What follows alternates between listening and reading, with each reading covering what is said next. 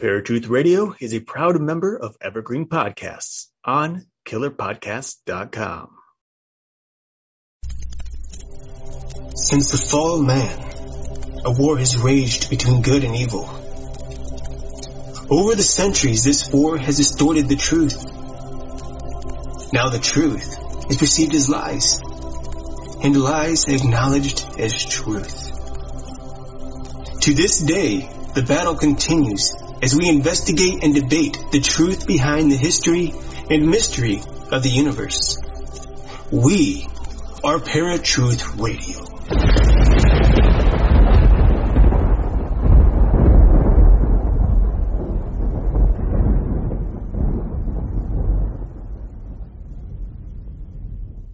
For centuries, tales of urban legends circulated the globe. Here on Paratruth Radio, we've spoken of werewolves, chupacabras, and the lizard man. But never have we spoken of or encountered anything as interesting or as frightening as the legend of the goat man. Now Paratruth presents History of the Goat Man, Elusive Cryptid or Devil's Reject. What's up, ladies and gentlemen? My name is Eric. And I'm Justin. And you are listening to Paratruth Radio. It is a brand new episode. So new that we smacked it just a few hours ago. And, well, it's the first episode of the new year. It is also the first episode on Paratruth Radio Network. This is true. This is true. Was the smacking thing a little out there? It's late. I understand people can misinterpret that in many ways, and I didn't think about it after I said it. But, it was the whole baby thing. Anyway. Oh, goodness. I don't think anybody would have took it that way. Yeah, well, now they're going to take it all kinds of ways. It all is just all bad. Eric from Paratruth smacks babies? What? What? Hey, no. Only if they're evil and other creepy creatures like that, which we are going to speak about tonight. See that transition? It's beautiful. Yeah, that's how it's done. Anyway. Oh, goodness. Folks, it is a brand new episode, and we decided that this week, for pretty much the intro to the Paratruth Radio Network, we would go ahead and give you a brand new cryptid that Justin and I, we've known about here and there. We've heard about him, but we decided to go all out and do a full episode on the Goat Man. And the Goat Man is really is one of the creepiest creatures, I think, that we've come across. Of course, personally, as everyone knows, nothing beats a werewolf. It's by far the most frightening creature in my book. I don't know why. They're just creepy. But there's plenty of them out there. Cryptids, not necessarily werewolves. So many to choose from that. I mean, the Goat Man is just an interesting one in general because, most people, you never really hear about the Goat Man unless you live in the certain areas that it's appeared. So it'll be interesting to sit and debate this one. This is true. This is very true. And of course, even though there's a couple of small legends that tell us the beginnings of such a creature and how he came about, there's it comes from a number of different belief systems, if you will. Right. So everything we've talked about in regards to cryptid, we've always had to move to it could be spiritual or it could be real. The Goat Man actually hits us on both ends, and allows us to work a middle ground here, which is really cool and interesting to me personally. But from what I've noticed and from the research that Justin and I have done, and we just normally Justin and I, we don't discuss the legends and all that before, in days prior to the show. We wait until maybe anywhere from 1 hour to 30 minutes before the show to actually relate the type of information that we've come across. I think that way we know different information going into it, but we don't know how much information. Right. And it surprises us just as much as it surprises you guys, as listeners. Even though we want to know, you know, sound like we know what we're talking about, but at the same time, it's good to, you know, because Eric will say something and I'll be like, I didn't come across that. So, yeah. Well, and then there's other times where, you know, here and there we will debate something. Right. And it's kind of nice when it's one thing when you have the time to think about what you're going to say over several days, but having just a minute or a couple of seconds to think about it kind of makes it a little more on the whim and fun and interesting. Yeah. But enough about us. We're only show hosts. This is about the Goat Man. And in our research, we came across a couple of interesting things. One in particular is that he kind of has a basis in three different states throughout the country. A fourth one recently came up in the research, but it's not as important. I may end up just throwing that out, actually. And that's the state of Georgia. Sorry, Georgia fans down there, or if that makes sense. Fans of Paratruth Radio. Justin will be crushed. I'm sorry, Justin. I'll tell you what, I'm leaving that out for you, buddy. You do an episode all about the Georgia Goat Man. There are some interesting things that we have come across. In fact, there's three states are Kentucky, Maryland, and Texas. And I know in Justin's research, he mostly came across all Kentucky stuff, where I came across nothing but Maryland. And I just recently, within literally the past 10 minutes or so, realized, because of Justin telling me, that there's one in Kentucky and Texas. Well, Texas, we just both realized. Right. We were looking over all of the different legends behind it and trying to figure out where the legend originates. You know, who started it? Where did it begin? And it kind of, based on the type of information that Justin found, it looked like he was leaning towards Kentucky, but the state of Kentucky was the first to come up with the legend. But based on our research, it looks like Maryland actually came up with it almost 10 years prior to Kentucky. In Maryland, the Goat Man appeared, though at least the legend appeared, in the 1950s, where in Kentucky it appeared in the 1960s. Texas, from what I've noticed, seems to have come up around 1969. So it's probably most likely the last state to have acknowledged such a creature as existing. Yeah. And that one's called the Lake Worth Monster. You know, all these cryptids, they go by a number of different names. The Goat Man is like the primary name. But then you have the Kentucky Goat Man, which is the Pope Lick Monster. Which is a disturbing name in itself.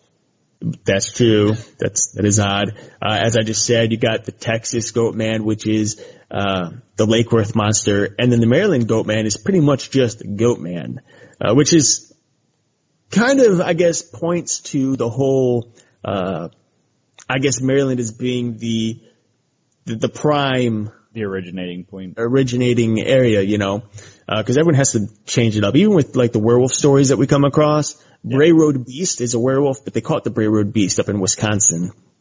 And there's a couple of other places around the country where they have a different name for it.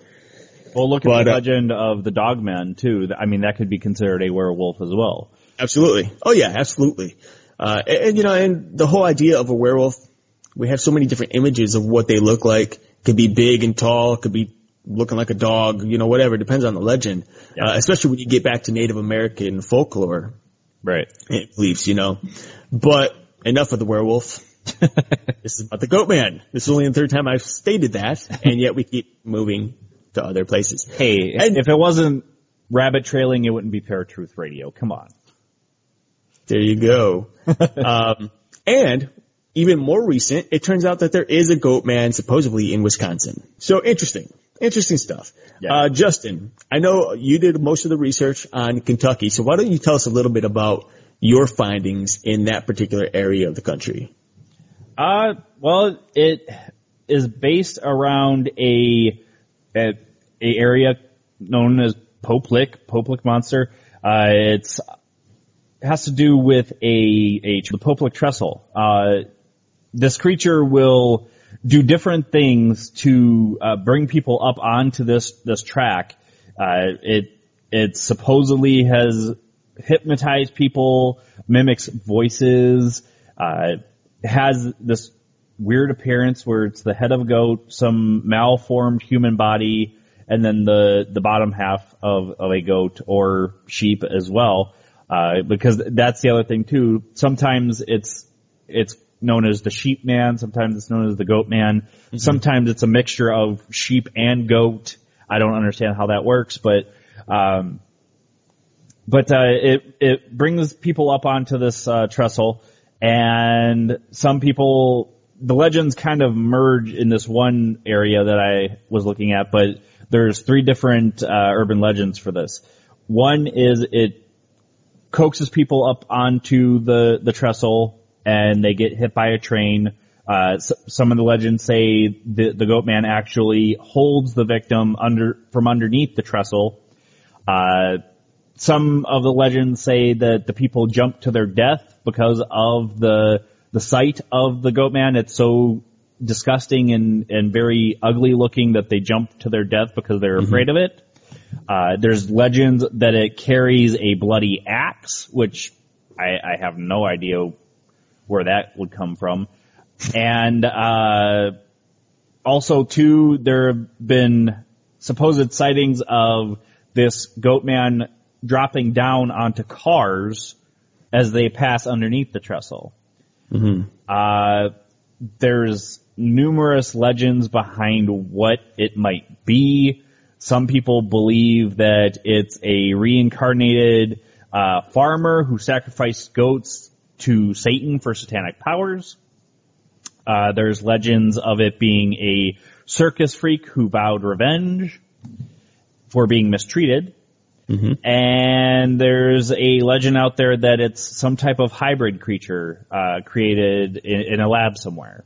Mm-hmm. So, I don't know, man. Like, since it kind of jumps around, it's hard to determine where it actually comes from, as far as the Kentucky one. Right. Right. Well, it's one of those things where it's a lot like telephone. I mean, everyone has probably played telephone as a child.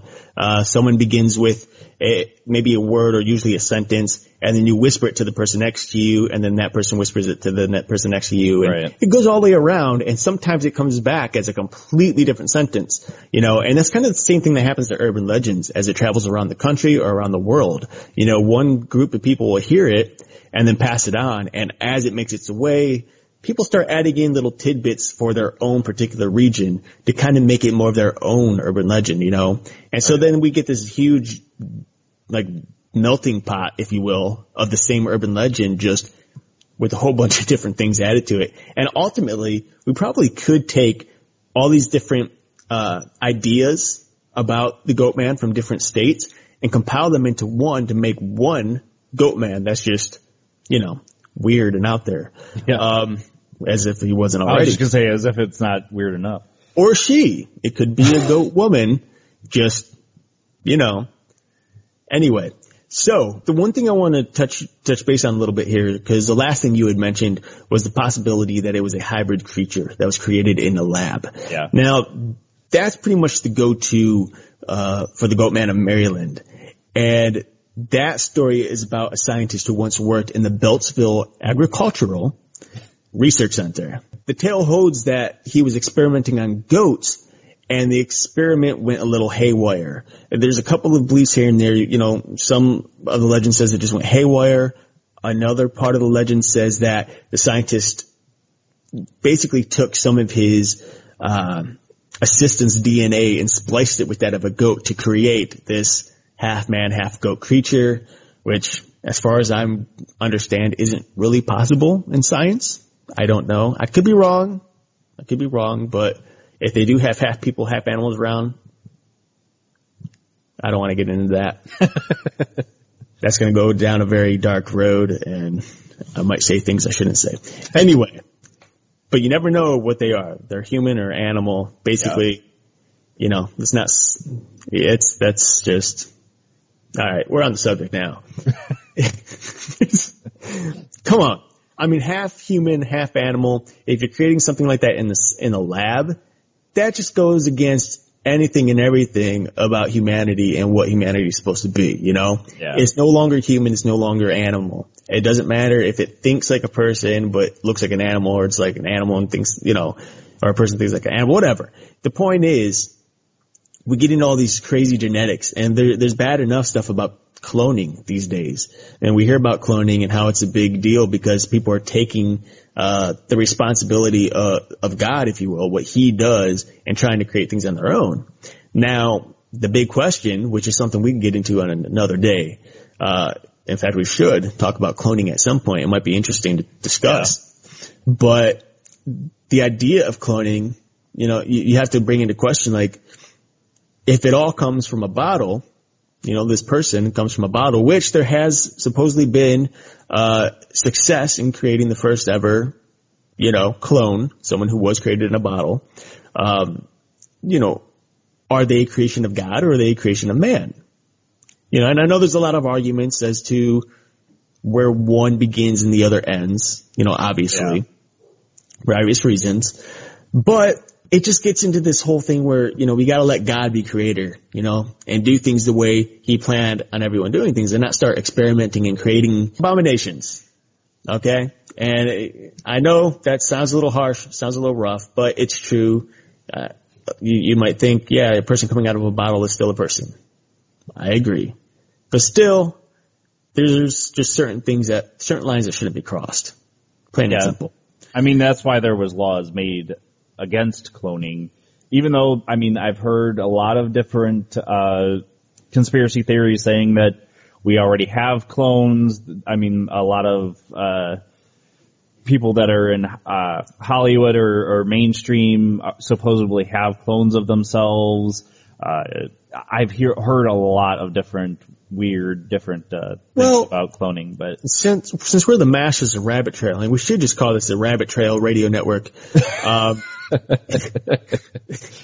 Let's discuss this. All right, let's just say, and you know, heaven forbid this ever happens to anybody. I hope it doesn't. But say you have a child that you lose. You know, they die for whatever reason, and a scientist comes to you and say, "Hey, we just need a little DNA. We can create an exact replica," because that's what they would be, is a replica, not the real thing. "But we can create the same person, and they will consider it the same person." Would you really be getting your little kid back?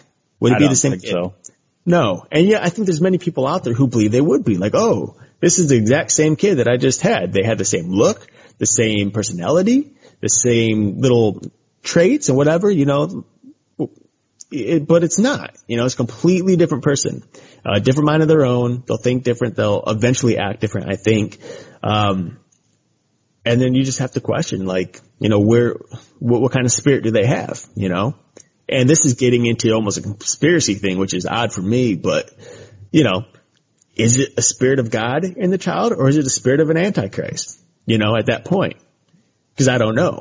It doesn't make sense. That's something I can't begin to understand or explain, and so I'm not going to. But it's just things you got to think about. Well, and wrapping it back into the whole Goatman hybrid thing. I mean, I'm sure there are experiments right now to splice DNA with human and animal. I have no doubt that for some reason there's a geneticist out there working on that.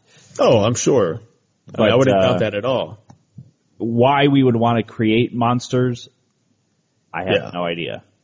I mean, when you think of the possibilities that it has, or I guess if you can just imagine, you know, you get into the sci-fi type of stuff. Right. And you think about military advancements. You're able to create people who have the same type of binocular vision that an owl has, or the ability to see at night like a cat can, or hear like a dog can, you know, or smell or whatever. You start to create these almost superhuman beings, you know, people who are capable of seeing when no one else can see, hearing what no one else can hear. They're always on top of everything. Their senses are heightened. They become, a power soldier, a super soldier. And I wouldn't doubt, you're right, I wouldn't doubt that there's somebody messing with it right now. And I've heard stories from friends of mine that are in the military, or were in the military, of things that they've witnessed or heard from other military friends of theirs. You know, there is that possibility, and if so, it's sick and it's wrong. But, you know, I don't know. That's for God to judge, honestly. Yeah. And I think the scripture is pretty straightforward on that. But anyway, getting back into this whole Goatman thing. So the other part of the legend, as I was saying before we jumped into this whole rabbit trail, was that the possibility of a scientist using the DNA of his assistant and splicing it with that of a goat, creating the Goatman. Yeah. Now, what's interesting is there are some different photos of the so-called Goatman online. Whether or not they're real, we don't know. No one's ever been able to prove whether they're real or fake. They're usually caught on wild game cameras. Yeah. You know, they're just infrared cameras that are left on trees. Supposedly these creatures show up. These monsters show up out of nowhere, you know. I think the majority is probably faked. You know, there are videos of the creature, yeah, much of which you can tell, oh, this was added in later, post their original shoot, or someone wearing a costume. But there are some that are very interesting. One in particular is this pretty visual picture of a goat man caught on an infrared hunting camera. And he's just kneeling in front of the camera. You know, he has a face almost like partially of a man, partially of a goat, huge goat horns, hooves, human torso and arms and hands, but there's a dead body lying next to him, which is really odd. Something I didn't notice when I've seen it other times, but I just recently noticed it. And obviously, if that was real, there'd be a whole – I mean, it made the news, this particular picture, but only the goat man. They didn't mention the body next to it. Why? You know? So obviously, there's a good chance that it's faked. Otherwise, the police would be investigating it thoroughly, and it'd be all over the news. But there are stories from Maryland where people have been kidnapped, have gone, just disappeared, and the residents of the particular area, which is Beltsville or surrounding areas, would blame it on the Goatman. Now, whether or not they accuse the Goatman when they make a police report, I don't know. This could just be all for show and game and whatever. We don't know. But the one thing that is interesting when you look from city to city or state to state is the way the Goatman's appearance changes.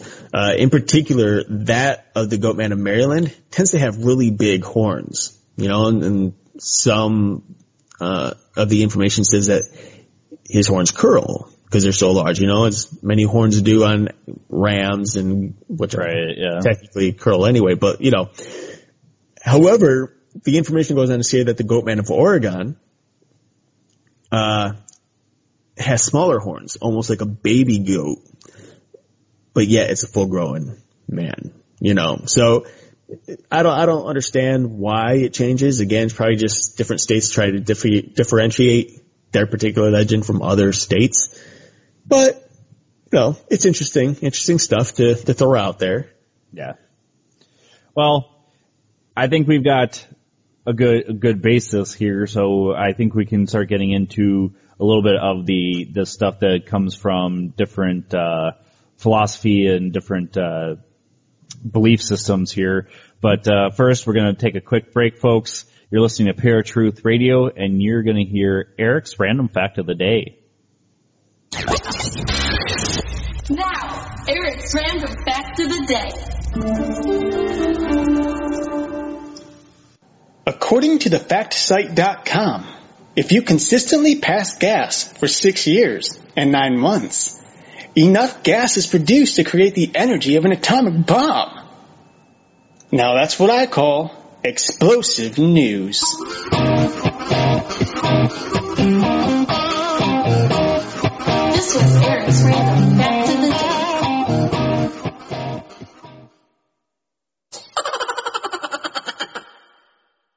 Hi, I'm Emma. And I'm Joe. And we're the Professional Book Nerds. 2 Mondays a month, we interview authors and talk about their upcoming books, what drives them, and their go-to order at the cafe. On Thursdays, we share recommendations and dive into topics readers face, like how do I actually read the books on my to-be-read list? You can find the Professional Book Nerds podcast on Apple Podcasts, Spotify, or wherever you get your podcasts. Want to learn more about us? Our website is professionalbooknerds.com, and you can find us on Instagram, Twitter, and TikTok at ProBookNerds. We hope you'll come and listen, and as always, happy reading! All right, folks, welcome back to Paratruth Radio. My name is Justin. I'm Eric. And we've been talking about the Goat Man. We've been actually just kind of talking about the legends that are here in the United States. But there is a little bit more basis to this particular creature. In a lot of different mythologies and even in Christianity, there is a Goat Man god, or that's Greek mythology, of course. And you have Satan and his minions, the demons, who look like a somewhat goat creature. Satan's supposedly been, has been depicted as, bottom half of a goat, the horns, the whole nine yards. In Greek mythology, it's the satyrs, who are kind of like mini gods or demigods. Pan is the most known from Greek mythology, and he just has the short horns, as Eric said about the one depiction here in the United States. There's a depiction of just short horns on this Goat Man creature. So there is some connection to mythologies and theologies that link to this creature. What are your thoughts on that?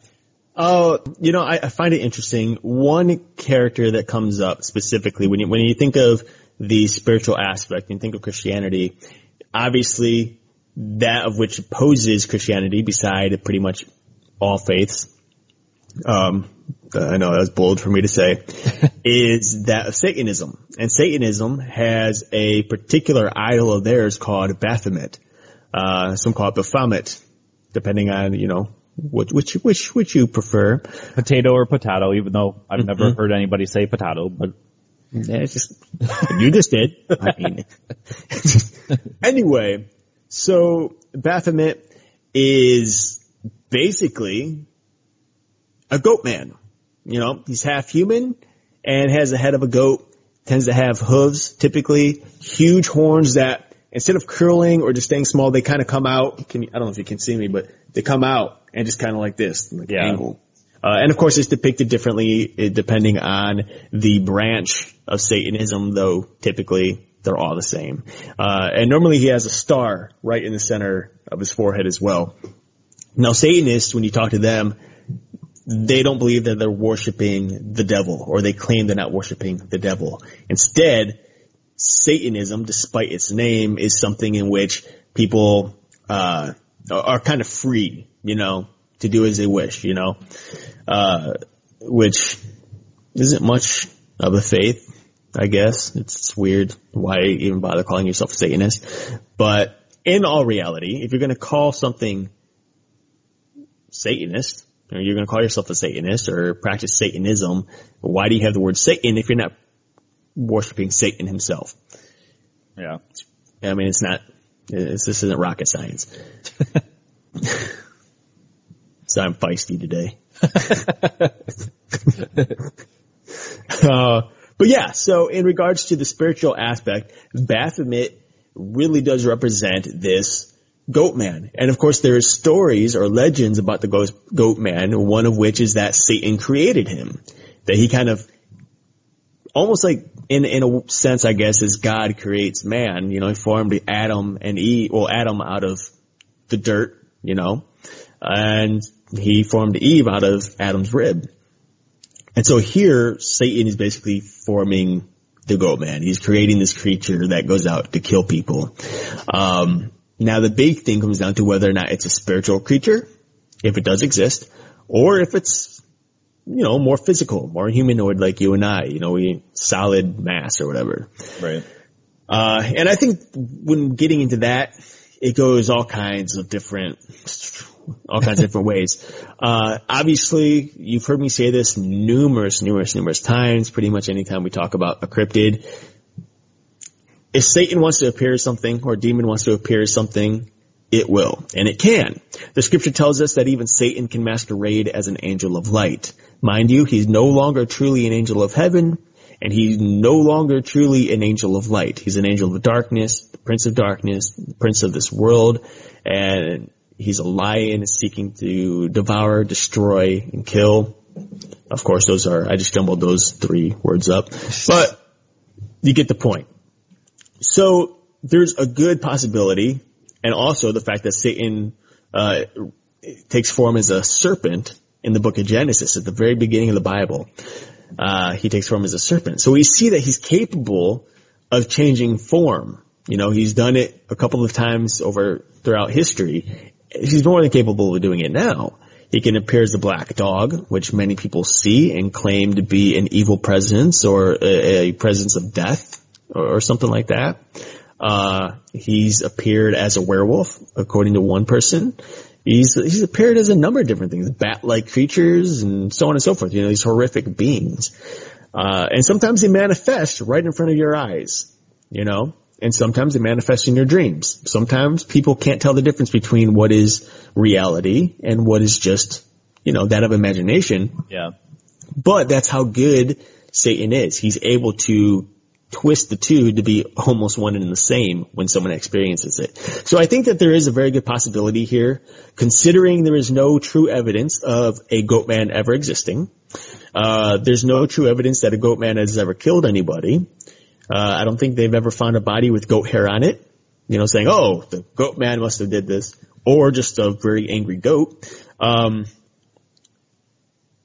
And so when it all comes down to it, just based on that very simple lack of evidence, you could pretty much assume that either people have seen something like this, because often it just disappears, it vanishes. Again, spiritual nature, it could be there one moment, gone the next.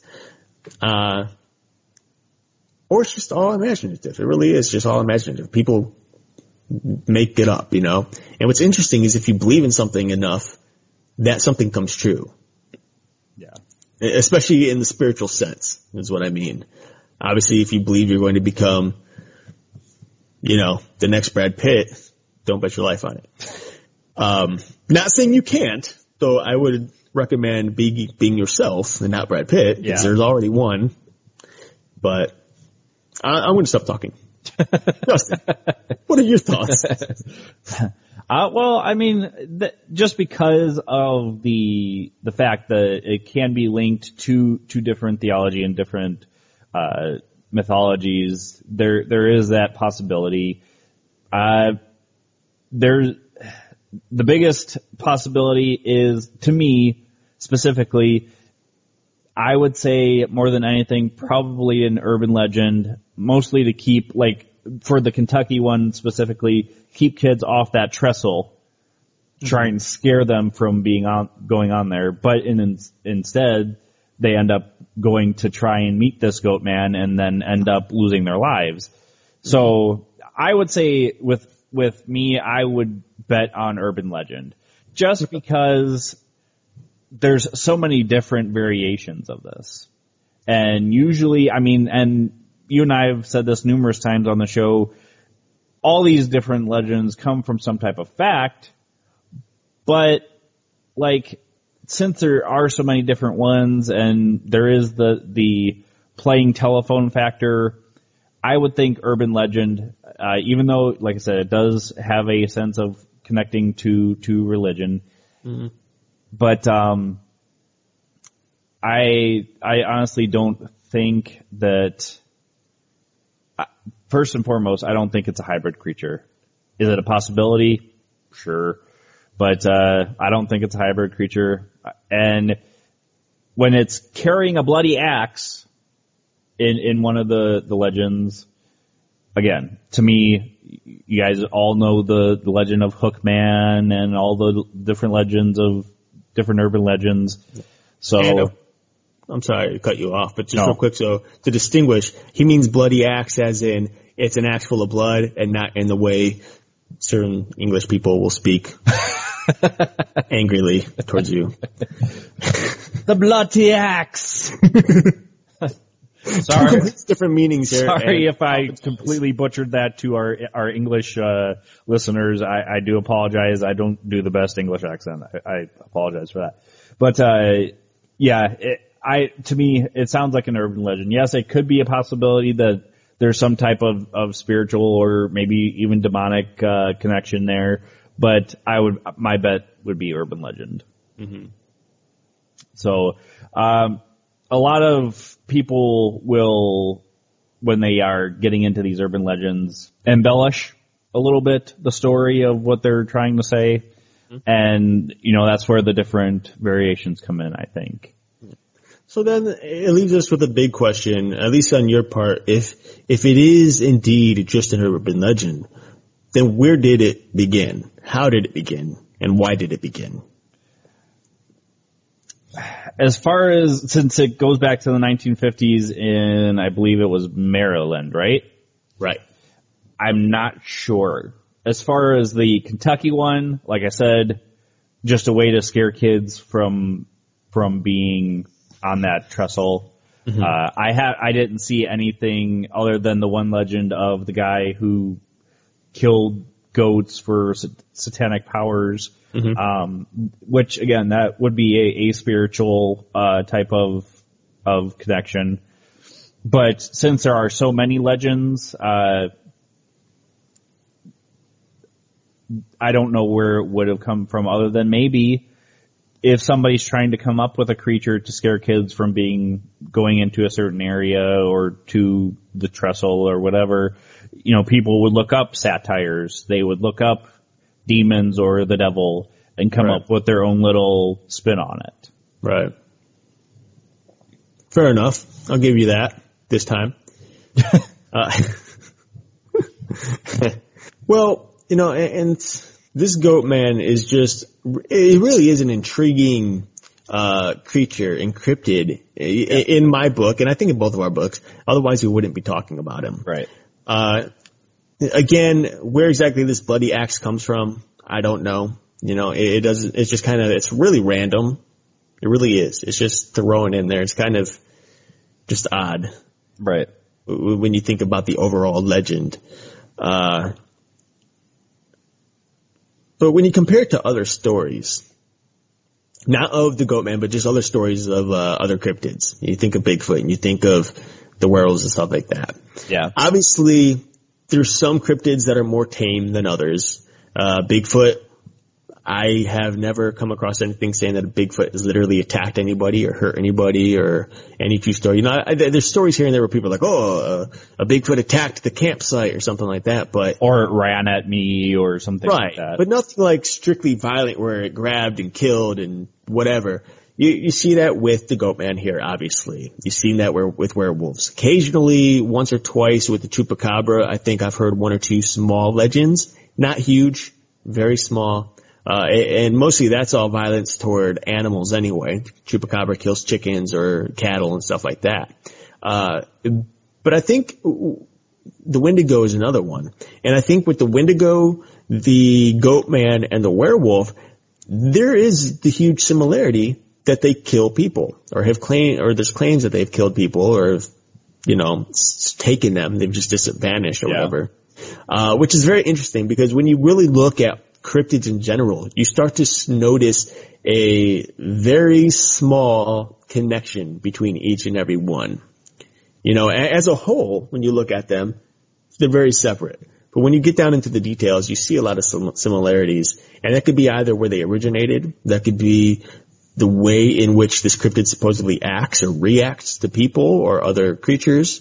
And of course, the whole behavior in regards to like whether or not it's violent or more tame or whatever. But this one, considering some of the other cryptids that we did, has a lot of information overall. Right. I know there's been cryptids that we've done in the past where we're just like 30 minutes in. Yeah. That's that. You know what? We're gonna rabbit trail. Which I know, we do that on purpose. We talk about the small ones here and there that have no information, just to enlighten, you know, everyone. It's something that we find and we're like, oh, this is kind of cool or interesting, and we share it. Yeah, man. I don't know. You know, there is a folklorist at the University of Maryland. His name, forgive me, is Barry Lee Pearson. Yeah. And he said that modern examples of legends such as the Goat Man are typically made up by teenagers, which makes a lot of sense, because I know when I was a teenager, when you were a teenager, we look at teens these days, they're always coming up with some kind of new lie, you know, something just to scare the other teenagers or the younger kids, you know. Yeah. They all get a kick out of that. So a lot of these, for the Goat Man, a lot of these stories that these teenagers came up with, they started stirring a lot of interest towards Fletchertown Road, which is where supposedly this Goat Man really first appeared, in Beltsville, Maryland. Again, whether anything really happened or anyone saw anything, we don't know. What I would like to do one day, and I'm just throwing this out there before we go to our next break, is just to prove to everyone listening how quickly a legend spreads. I almost want to sit back, just Justin and I, and come up with completely brand new urban legend of some kind of creature, and under everybody's nose, without telling you when we do it, just start spreading the word and see where it goes within a month or two, and then do a show on it and just see how quickly these things spread. And this could be like, ha ha, gotcha. Yeah. Exactly, it doesn't exist. Well, now it might, because people started believing, and now a demon's attacking them. But anyway, which I'm then on our end, we're really big bad jerk people, yeah. Yeah, but anyway, it's something I would like to do. It would be interesting, I think. It would just be interesting because it would be interesting to see how big the legend grows. Exactly, you know, and I think that goes for that would be a good example, not just for urban legends, but just how gossip works, you know, in a general statement, you know, in a general sense. Because a lot of people gossip, and you don't realize how much people gossip. Because the one gossiping will gossip to somebody who gossips, and then they'll gossip about the same thing. And then, you know, a lot of people know something that probably isn't even true or may not be true about somebody, and it hurts their reputation. Yeah. Which is very sad amongst, you know, children, kids in high school and stuff like that. Which now the show just took a completely different turn. I don't think we've ever really touched base on before, but we can get back to that after another show. Break. Yeah, yeah, perhaps another show, but it'll be after our break for sure. Folks, you are listening to Paratruth Radio. I am, as always, Eric, and we are speaking, of course, with my co-host Justin. And we're gonna take a small break here. Don't go away. Don't go away, because right now we would like you to check out Justin's paranormal headlines. And now, Paratruth Radio's Paranormal Headlines.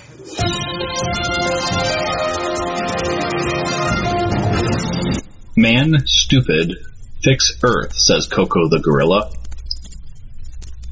A gorilla who can speak sign language has appeared in a new video to raise awareness for climate change. Arguably the best known member of her species in the world, Coco is a female western lowland gorilla who over the last 44 years has shown just how similar humans are to our primate cousins. Coco is able to communicate using sign language and can understand over 2,000 words of spoken English. Trained from a young age by Francine Penny Patterson, Coco's communication skills are only equivalent to that of a human child, but are still nonetheless highly impressive for an ape. Now, in a renewed bid to raise awareness for global warming, the talkative gorilla has appeared in a new video in which she uses her signing abilities to speak out about the state of the planet. Man Coco love, Earth Coco love, but man stupid, she said. Fix Earth, help Earth, protect Earth. The footage was shown at the COP21 climate conference in Paris last month. Because of her unique ability to communicate with humans in sign language, Coco is a natural ambassador for endangered species, the Gorilla Foundation wrote in a statement. NASA ordered to develop a habitation module. Congress has insisted that NASA create a prototype deep space habitation module by no later than 2018. Progress towards a manned mission to Mars may see some acceleration over the next couple of years thanks to the U.S. government's decision to increase funding to NASA by $1.3 billion to help support the development of a habitation module for use in future deep space missions. Back in mid-December, NASA's ISS Director Sam Cimemi put forward plans to begin testing such a module by the mid-2020s, but now this will have to be brought forward after Congress demanded that it all had to be done, including the building of a prototype, within the next 2 years. One of the most critical parts of a future mission to Mars, the module will need to be able to keep astronauts alive and comfortable during long-haul space voyages.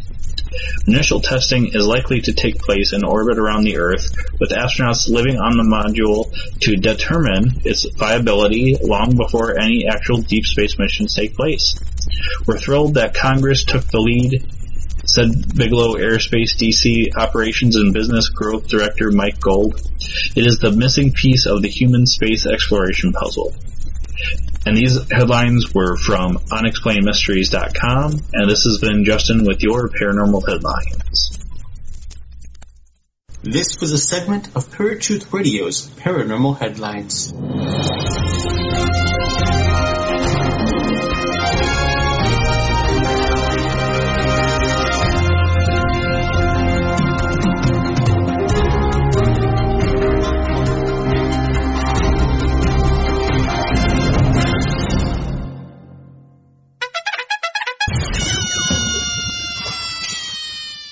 What's up, folks? That was Justin's Paranormal Headlines. I thought you found it as interesting as I did.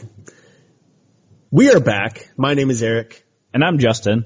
And you are listening to Paratruth Radio.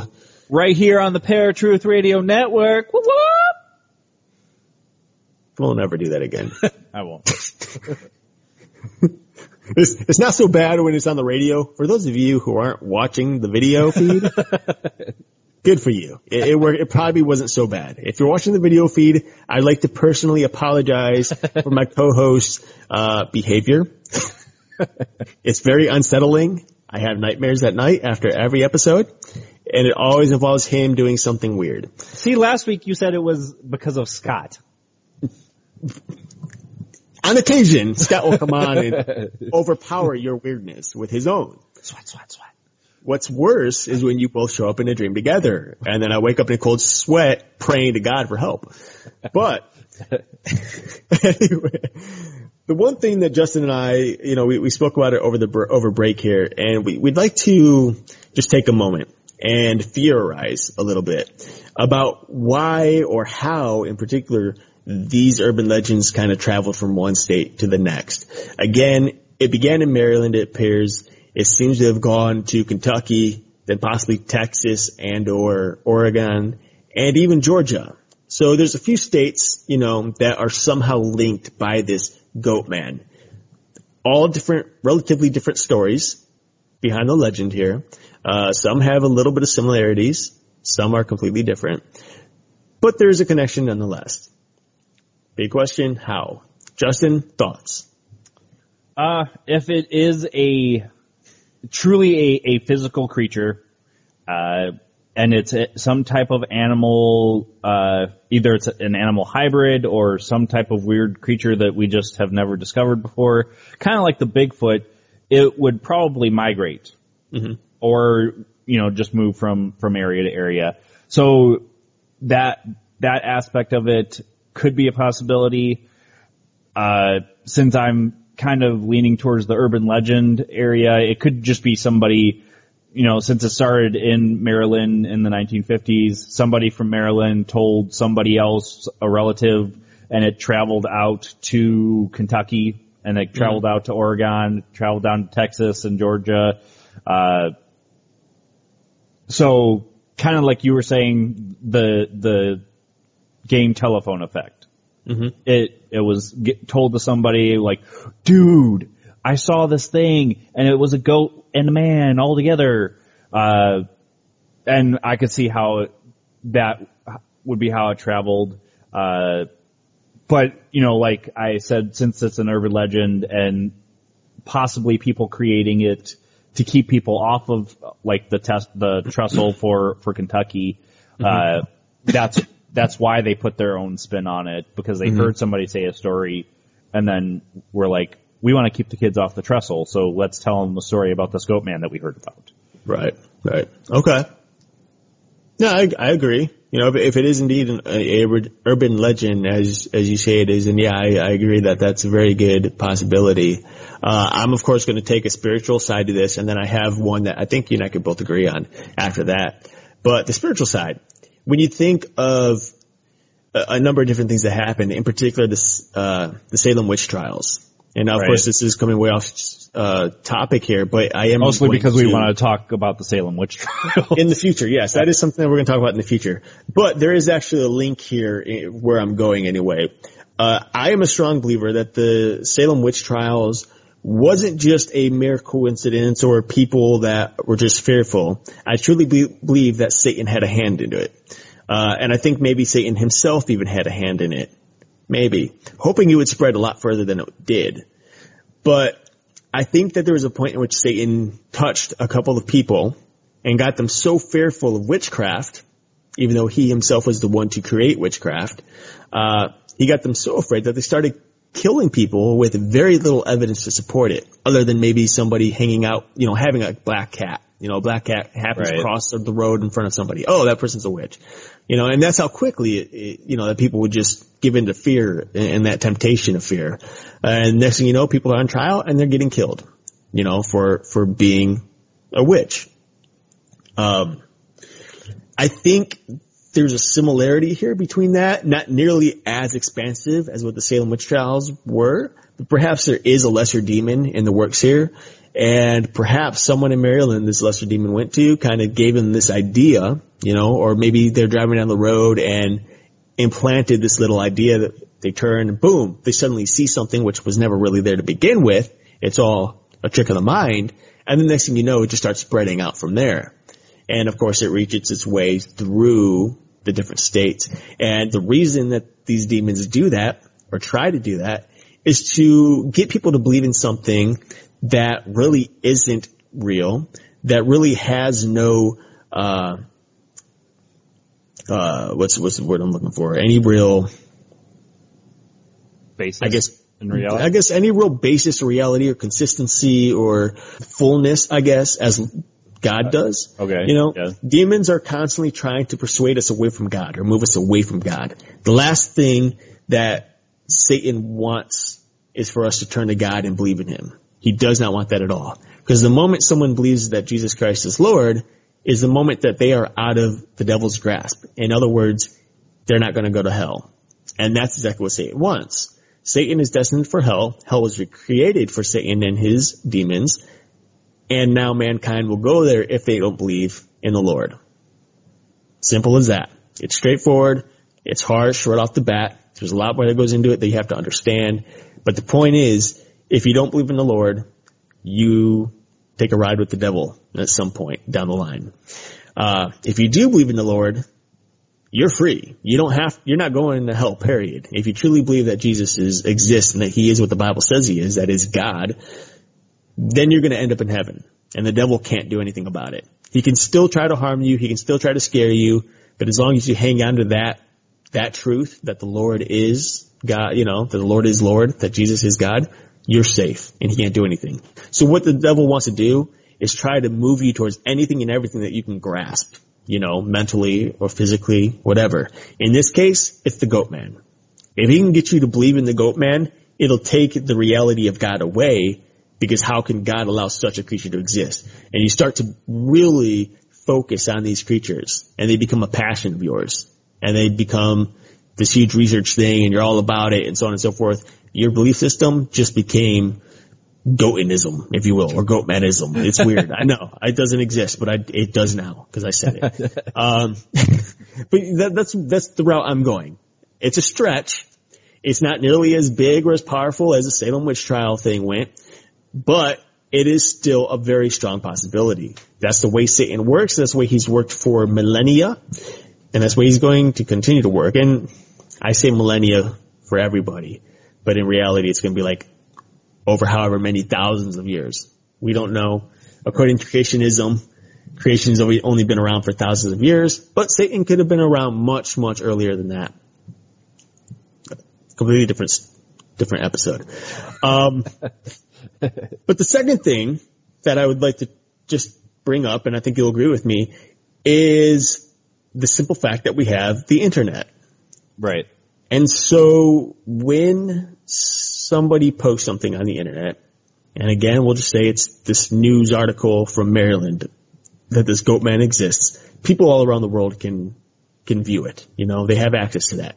And once they do, there's this thing that happens to people who fear such a thing. You know, it becomes scary to them, especially when they see the images. And Justin, I'm just going to throw this out there. I don't know how you're going to answer. Folks, I didn't talk to him about this in private, first of all, so I don't even know how he's going to answer. But when you really begin to fear an image, something that you see maybe on TV or something in a book that you've read that you're just really scared about, and you're alone, and maybe you're driving down a road or you're in the dark, what happens sometimes when you start to think about that image? You'll start seeing it. You'll start seeing it. You know, it's weird. You know, you'll start seeing something that isn't really there, but that's just how powerful our brain is. Our mind is powerful enough. Prime example, actually, and this could be just because I'm a fraidy cat, but when I saw the movie The Ring for the first time ever, mm-hmm. I could not be in a room in the dark with a TV without a light on or several lights on or somebody in the room, because I thought that there was going to be an evil girl coming out of my TV to come get me. See? It's kind of, I don't know, scaredy cat-ish, but it scared the crap out of me to the point that I truly thought this weird... and not that specific one would, but, you know, you think of ghosts or demons or whatever, and you think about that enough, and you're going to create whatever it is that you're thinking of, as you said earlier. So, yes, to me, when you're fearing something, it's going to manifest itself in your mind. If you see a shadow from the corner of your eye, if mm-hmm. you're driving down the road and you're seeing these weird things just kind of darting along the side of the road, I think your mind will create the things that you fear, more so than the things that you don't. Yeah. And here's another example. I got two examples, actually. I was telling Justin, I think it was this past summer, I was driving home from Virginia, and I noticed what I thought, I could have swore I saw Bigfoot on the side of the road in West Virginia area. But once I actually focused and noticed what it was just a bush, you know, like it was like a tall bush, almost looked like a small tree.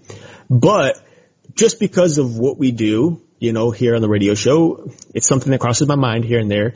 It's amazing that when you first glimpse something out the corner of your eye, where your mind will jump to, you know, mm-hmm. you suddenly think, oh, that's such and such. But reality, no, it's just a little tiny bush that's just hanging out in the corner. I think truly you just want to catch a Bigfoot to make sure that it's real, so you saw it. That's a possibility. But another one, and this is a huge fear of mine, is spiders. I hate spiders. But on occasion, I'll notice like a dust particle or something, or like a fuzz that floats down from the ceiling. It catches me off guard and I like jump because I think it's a spider, but no, it's just this little tiny fuzz, you know. And I remember the first time I saw arachnophobia, you know, I was petrified I'd see a spider. Back then, I didn't know spiders existed. Who would have thought that spiders were real? I'm not afraid of spiders, and arachnophobia creep the heck out of me too. Yeah. So so obviously I hated spiders before seeing arachnophobia, and when I saw that, it was just I didn't eat popcorn for weeks. I didn't want a spider coming out of my nose after eating popcorn, and it's hard to take a shower too. Yeah. Anyway, but yeah, so you can see what the mind does. Everyone has experienced it. If you haven't experienced it, you're a very sheltered child, or at least were a very sheltered child, or just a very sheltered person now. Or you don't fear anything, apparently, because if you... Which is impossible. Right. All people fear something. I will track you down. Unless you have no soul, maybe. I don't know. It's possible, too. It does seem like many in this world don't. Anyway, so yeah. So someone sees it online. It starts enticing your mind, you know. Yeah. And next thing you know, oh, I saw the goat man. It's here, too, in Kentucky. Same thing happens in Georgia, in Oregon, in Texas, and just all linked in that way. Of course, people see it differently. You know, that's how the stories are made up. Well, kind of like a prime example, too, and I know you'll remember this, when we went down to try and find the ghost car in Ohio. Yep, and Canal Road. Yeah, and almost every time a car would be behind us, I'm like, oh, is that it? Is that it? Oh, no, it's a car. It's a car. It's a real car. It's a visible, solid piece of metal on wheels that has two lights on the front. Yes, it's a car. So, yeah, I mean, I think that is a good possibility as well, like, especially nowadays. I mean, back in the day, it would have been more so word of mouth, like we were saying, and, you know, somebody describes what it is, and then eventually somebody's just seeing it, out of the corner of their eye or whatever. Absolutely. And, I mean, that's kind of how the urban legends kind of start sometimes, too. So,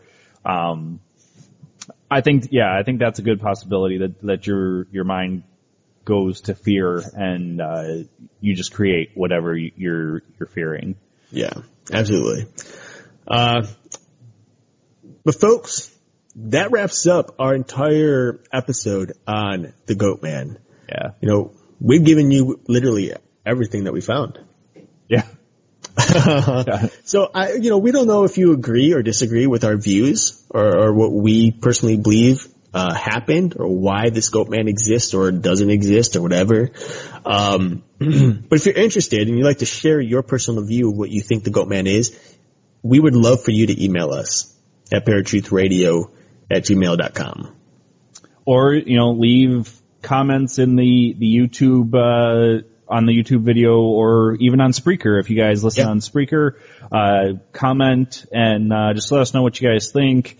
You can also find us on Facebook. You can find us on Twitter. And also, like I said, we are on Paratruth Radio Network now, and we have created a group for you guys to come interact with all of our hosts to kind of get everybody's opinion. So... Yeah. I encourage you to find Paratruth Radio Network group, or I believe I named it PTRN, if I'm not mistaken. So check it out. I will gladly post it on our Facebook page again so you guys can find it as well. Mm-hmm. Absolutely. So it was a good time, folks. We loved hanging out with you tonight, as always. Justin, is there any more news you'd like to throw in before wrapping up the show? Just next week, we have Joshua Shapiro, to talk about the Crystal Skulls. This is actually something Eric and I haven't talked about in 4-ish years now. Since 2012. Yeah. Well, and it might have, I mean, us personally would have been talking about it. I don't think we were doing the shows at that point in 2012.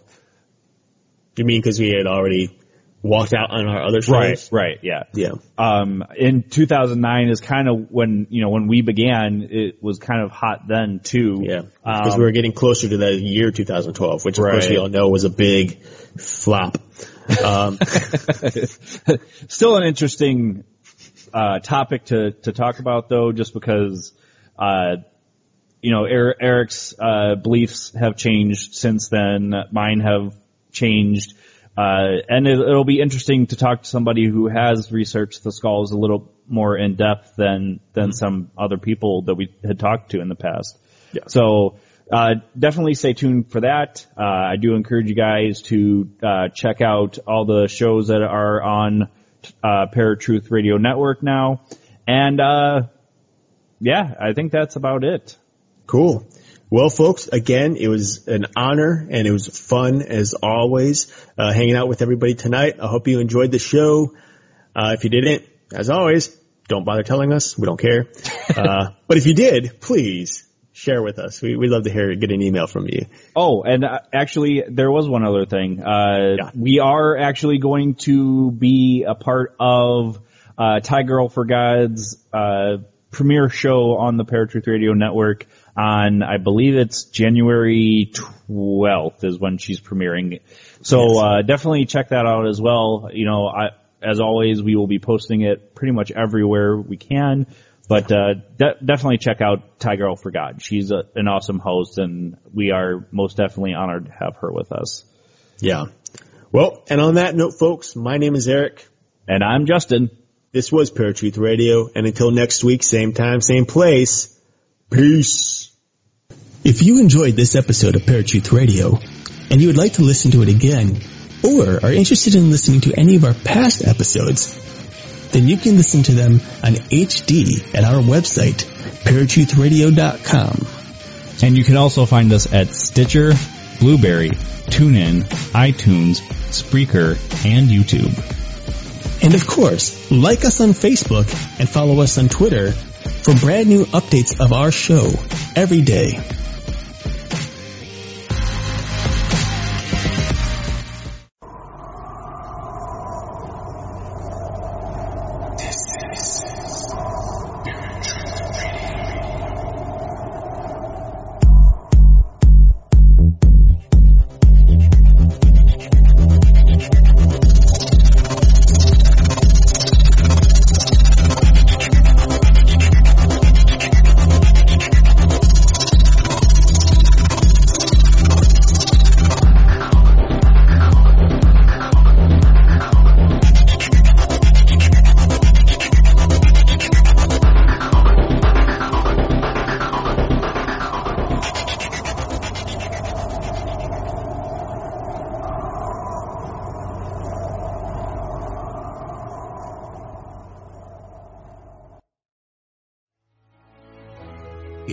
Infatuated with comic fandom comes a show to help us remember the talents that have inspired us. Whoa, cut. Oh, come on. It wasn't that bad. It's a bit dramatic. Let's just tell them about the show, guys. We are the Canned Air Podcast. Join us weekly for a comedic trip through pop culture.